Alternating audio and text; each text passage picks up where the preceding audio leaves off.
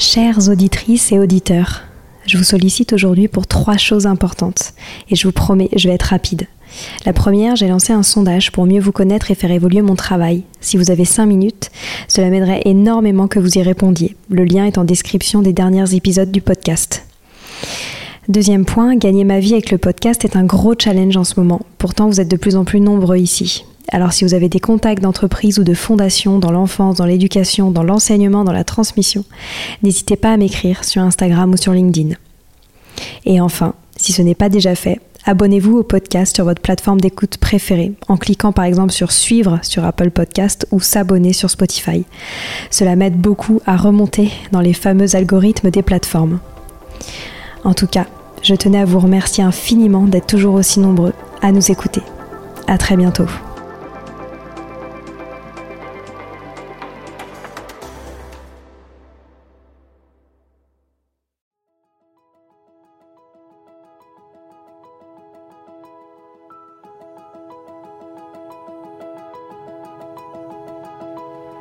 Bonjour à tous, ici Stéphanie et Sylvie Descleb pour un nouvel épisode du podcast Les adultes de demain. Les adultes de demain, c'est une conversation autour de l'éducation et la parentalité. Comme le disait si bien Maria Montessori, l'enfant est l'avenir de l'homme et nous souhaitons ainsi vous donner des pistes de réflexion et de potentielles réponses pour offrir aux enfants le plus bel avenir. Alors si vous avez à cœur d'offrir la meilleure éducation aux enfants, ce podcast est fait pour vous. N'oubliez pas de nous suivre sur notre compte Instagram Les Adultes de Demain ou sur notre blog lesadultesdedemain.com.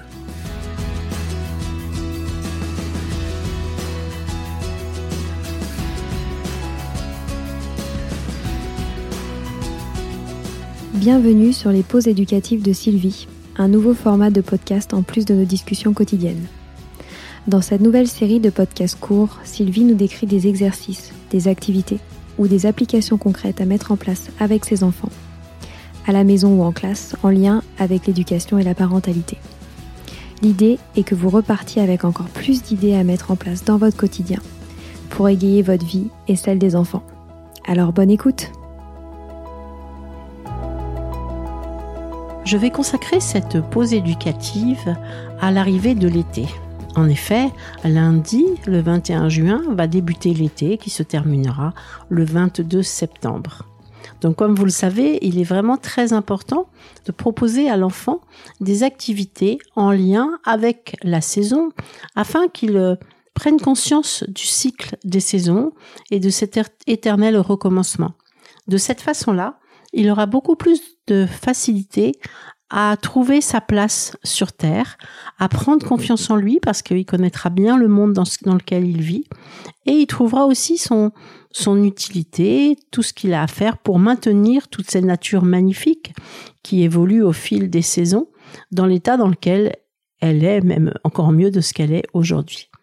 Donc, je vais vous proposer dans ce, dans ce premier épisode un certain nombre d'activités que vous pourrez proposer aux enfants à partir de, de 18 mois et jusqu'à 4-5 ans.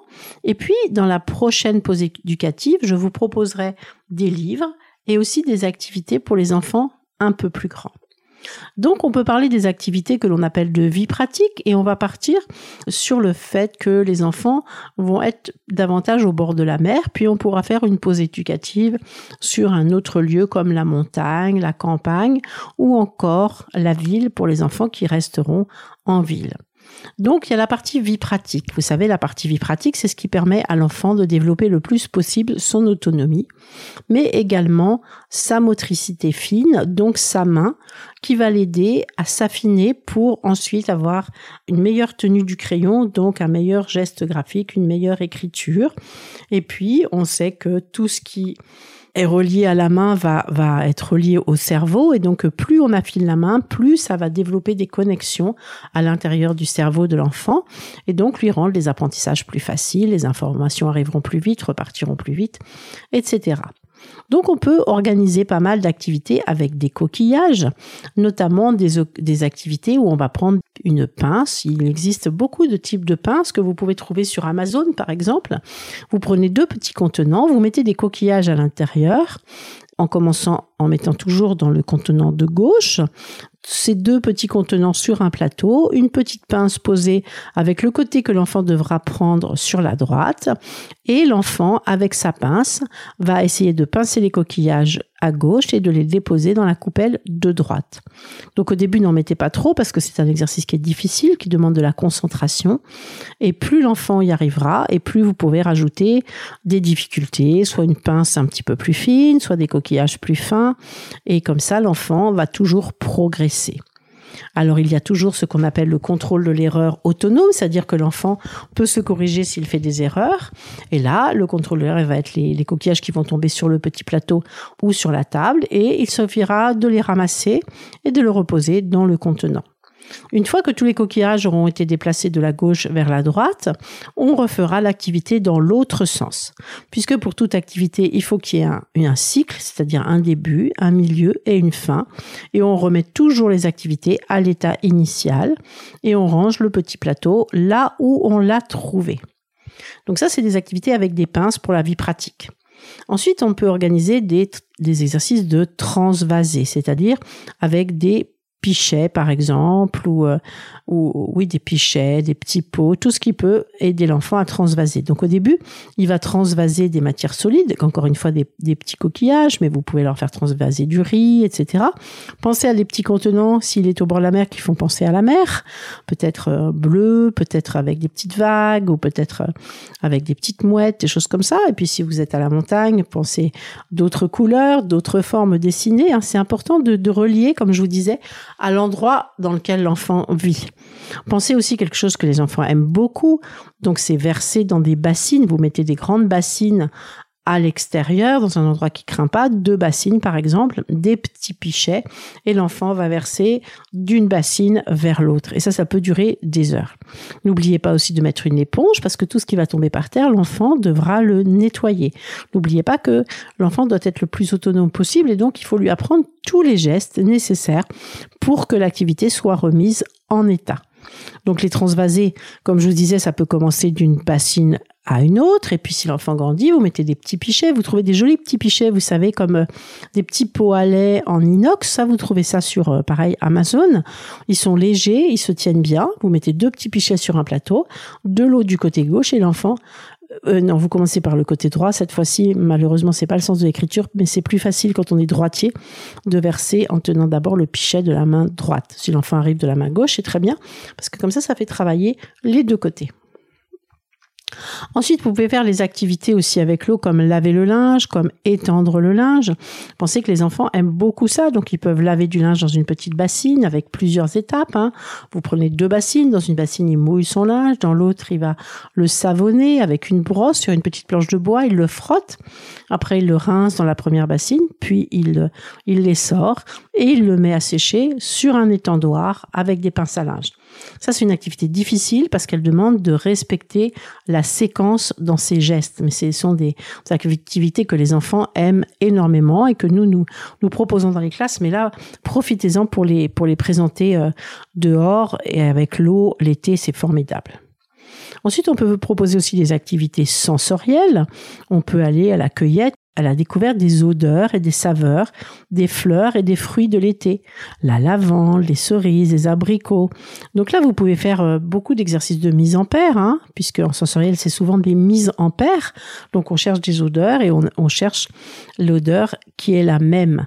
Donc par exemple, vous prenez de la lavande dans un petit sachet, vous pouvez mettre des, des fleurs séchées ou vous pouvez mettre euh, des fruits et puis vous, vous proposez à l'enfant de mettre un bandeau et à l'odeur, il doit reconstituer les Et ça, vous pouvez le faire au fur et à mesure des saisons, de la saison, avec les fruits qu'ils vont rencontrer sur le marché, en les emmenant bien sûr voir le concret.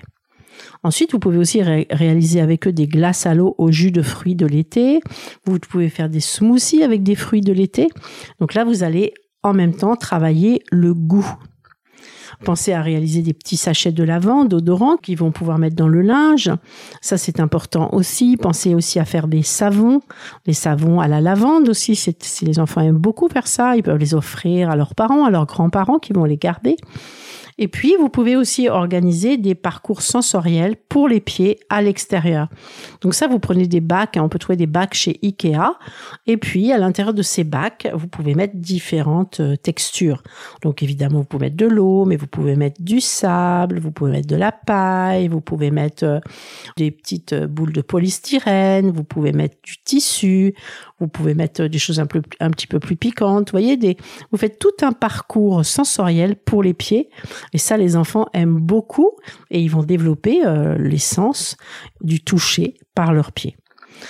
Pensez bien sûr encore une fois à ces bacs sensoriels que les enfants aiment beaucoup, donc des bacs sensoriels avec du sable, et puis à l'intérieur du sable, vous cachez des coquillages, par exemple, différents types de coquillages. Donc le bac sensoriel, pareil, vous pouvez prendre des petits casiers de chez Ikea, vous mettez du sable à l'intérieur, vous cachez un certain nombre de coquillages. Si vous voulez, vous faites une petite fiche avec les coquillages à chercher, et l'enfant, au fur et à mesure qu'il les trouve, il peut cocher sur sa fiche qu'il a bien trouvé les coquillages.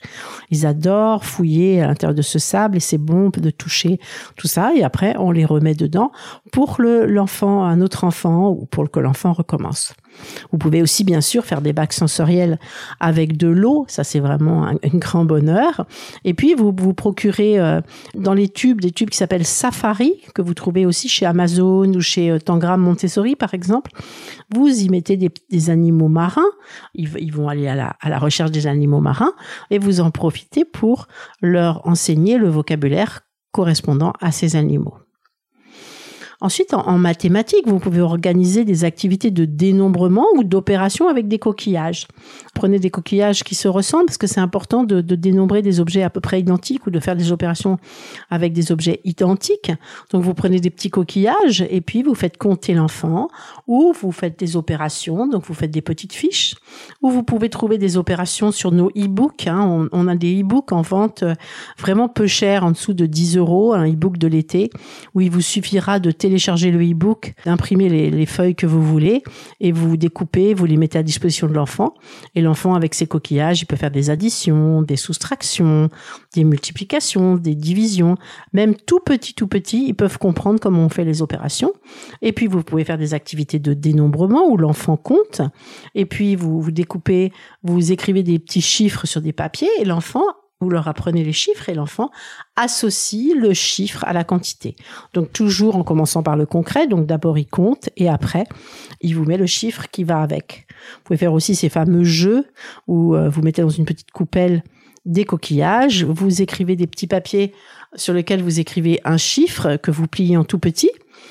L'enfant pioche un chiffre, ouvre le papier sans vous le montrer, il prend le nombre de coquillages correspondants, il le pose à côté de lui et vous, vous devez deviner le chiffre qu'il avait pioché et on vérifie.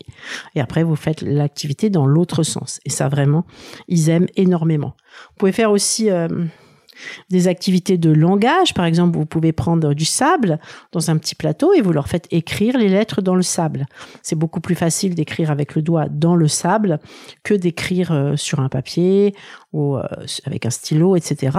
Soit il écrit avec son doigt, soit vous prenez un petit bâtonnet et vous lui faites tracer des lettres, vous lui faites écrire des mots. C'est beaucoup plus facile et il va être très content de faire ça avec son petit plateau. Ensuite, en termes de culture, vous pouvez leur faire observer les insectes. Notamment pour ça, vous pouvez aussi prendre le e-book que nous avons créé sur euh, les insectes et euh, observer les insectes, trouver leur nom, leur faire enseigner le nom. Ensuite, vous pouvez les faire travailler aussi sur les milieux marins, les différentes profondeurs, qu'est-ce qu'on trouve en fonction de la profondeur, euh, quel type de faune, quel type de flore, etc. Vous pouvez étudier aussi en, zoologie les poissons, les différents partie du poisson, l'anatomie du poisson, euh, les poissons de rivière, les poissons de mer, les poissons des mers chaudes, les poissons des mers plus froides, les poissons coralliens. Vous pouvez faire énormément de choses sur les poissons et euh, en faire des travaux scientifiques, mais aussi des dessins, de l'art, des petits livrets des différentes parties. Pour faire un travail que nous aimons beaucoup en, Montessori, ce sont les contrastes géographiques que vous pouvez réaliser en argile. Et ça, je pense que vous trouvez sur Internet. Vous mettez contraste géographique Montessori et c'est très intéressant de les travailler avec les enfants et de les créer avec les enfants. Donc ça c'est intéressant parce qu'ils vont remarquer que qu'ils s'associent en fait. Vous avez l'île et le lac, vous avez euh, le cap, la baie, le golfe, euh, l'isthme, euh, les presqu'îles, etc. Et là, il va vraiment comprendre cette notion. Vous allez travailler ensuite avec de l'eau et des petits bateaux. Ils verront que pour l'île, eh ben, le bateau fait le tour de l'île dans l'eau. Par contre, dans le lac, il est à l'intérieur du lac et il peut pas entrer dans la terre. Et ensuite, vous pourrez associer ça à des vraies images d'îles, de lacs, de golf, etc., des vraies photographies, puisque ça, vous trouverez ça aussi sur Internet. Et c'est très intéressant de leur faire étudier ça. Et vous pouvez vraiment le faire entre 3 et 6 ans. Et ensuite prendre une grande carte du monde pour les plus grands et leur faire apprendre les principales îles, les principaux lacs, les principales mers intérieures, les principaux détroits, les principaux golfs, les principales baies. Et ça, c'est très intéressant de faire ça avec les enfants. Vous pouvez aussi étudier quelque chose qu'on appelle l'importance du soleil. Ça, c'est une activité qui est très intéressante. Si vous voulez euh, en savoir plus là-dessus, vous pouvez aussi souscrire une formation en ligne chez notre organisme de formation qui s'appelle Apprendre Montessori. Une formation sur les sciences où on vous présente un certain nombre d'activités que vous pouvez faire en sciences avec les enfants. L'importance du soleil, c'est très important. C'est pour que les enfants se rendent compte que tout est lié sur Terre et que la vie vient du soleil. Fait, toute vie n'est possible que grâce au soleil. Donc, par exemple, vous prenez, vous découpez dans un papier jaune un grand soleil, et ensuite vous essayez de trouver des photos de plantes, de végétaux, d'arbres, et vous mettez ça autour du soleil en leur expliquant que ces plantes, ces, ces végétaux, ces arbres, ces fruits vivent grâce au soleil. Vous pouvez à cette occasion expliquer ce que c'est que la photosynthèse pour des enfants plus grands. Ensuite, autour de ces végétaux, vous allez placer des herbivores. Donc, vous trouvez des photos, des images d'herbivores que vous, que vous découpez et vous les placez autour et vous expliquez que les herbivores vont se nourrir des plantes, des arbres, etc. Et donc, euh, c'est pour que les herbivores vivent, il faut des plantes. Pour que les plantes vivent, il faut le soleil. Autour de ces herbivores, vous allez mettre des carnivores, donc des animaux qui se nourrissent des herbivores. Hein. Donc ça, vous, vous en trouvez sur Internet, vous découpez des images et vous, pareil, vous leur expliquez que les carnivores se nourrissent d'herbivores, eux-mêmes se nourrissent de, plantes qui peuvent vivre grâce au soleil. Donc toute cette vie n'a lieu que parce que cette chaîne existe. Puis ensuite, vous découpez un homme, une femme, un enfant de différents âges et vous expliquez que ces êtres humains, vont se nourrir, bah, soit ils vont manger de la viande, soit ils sont végétariens, ils mangeront que des plantes, etc. Mais que pour que l'homme puisse vivre, il faut que tout le reste puisse exister. Donc tout est lié, donc il faut vraiment protéger tout ça, faire en sorte que tout cela continue à vivre. Donc ça, c'est une, c'est une, une activité qui peut durer longtemps et qui est vraiment très intéressante, que les enfants aiment beaucoup.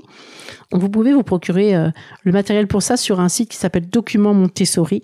Et là, vous avez les images, vous avez le soleil et vous, et vous avez l'explication de l'activité. C'est vraiment très, très, très intéressant.